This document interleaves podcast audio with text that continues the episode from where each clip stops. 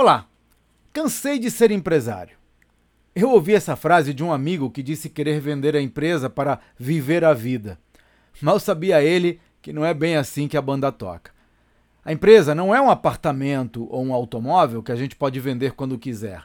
Tem um mercado, claro, mas se não tomar alguns cuidados, pode jogar pelo ralo o esforço de toda uma vida.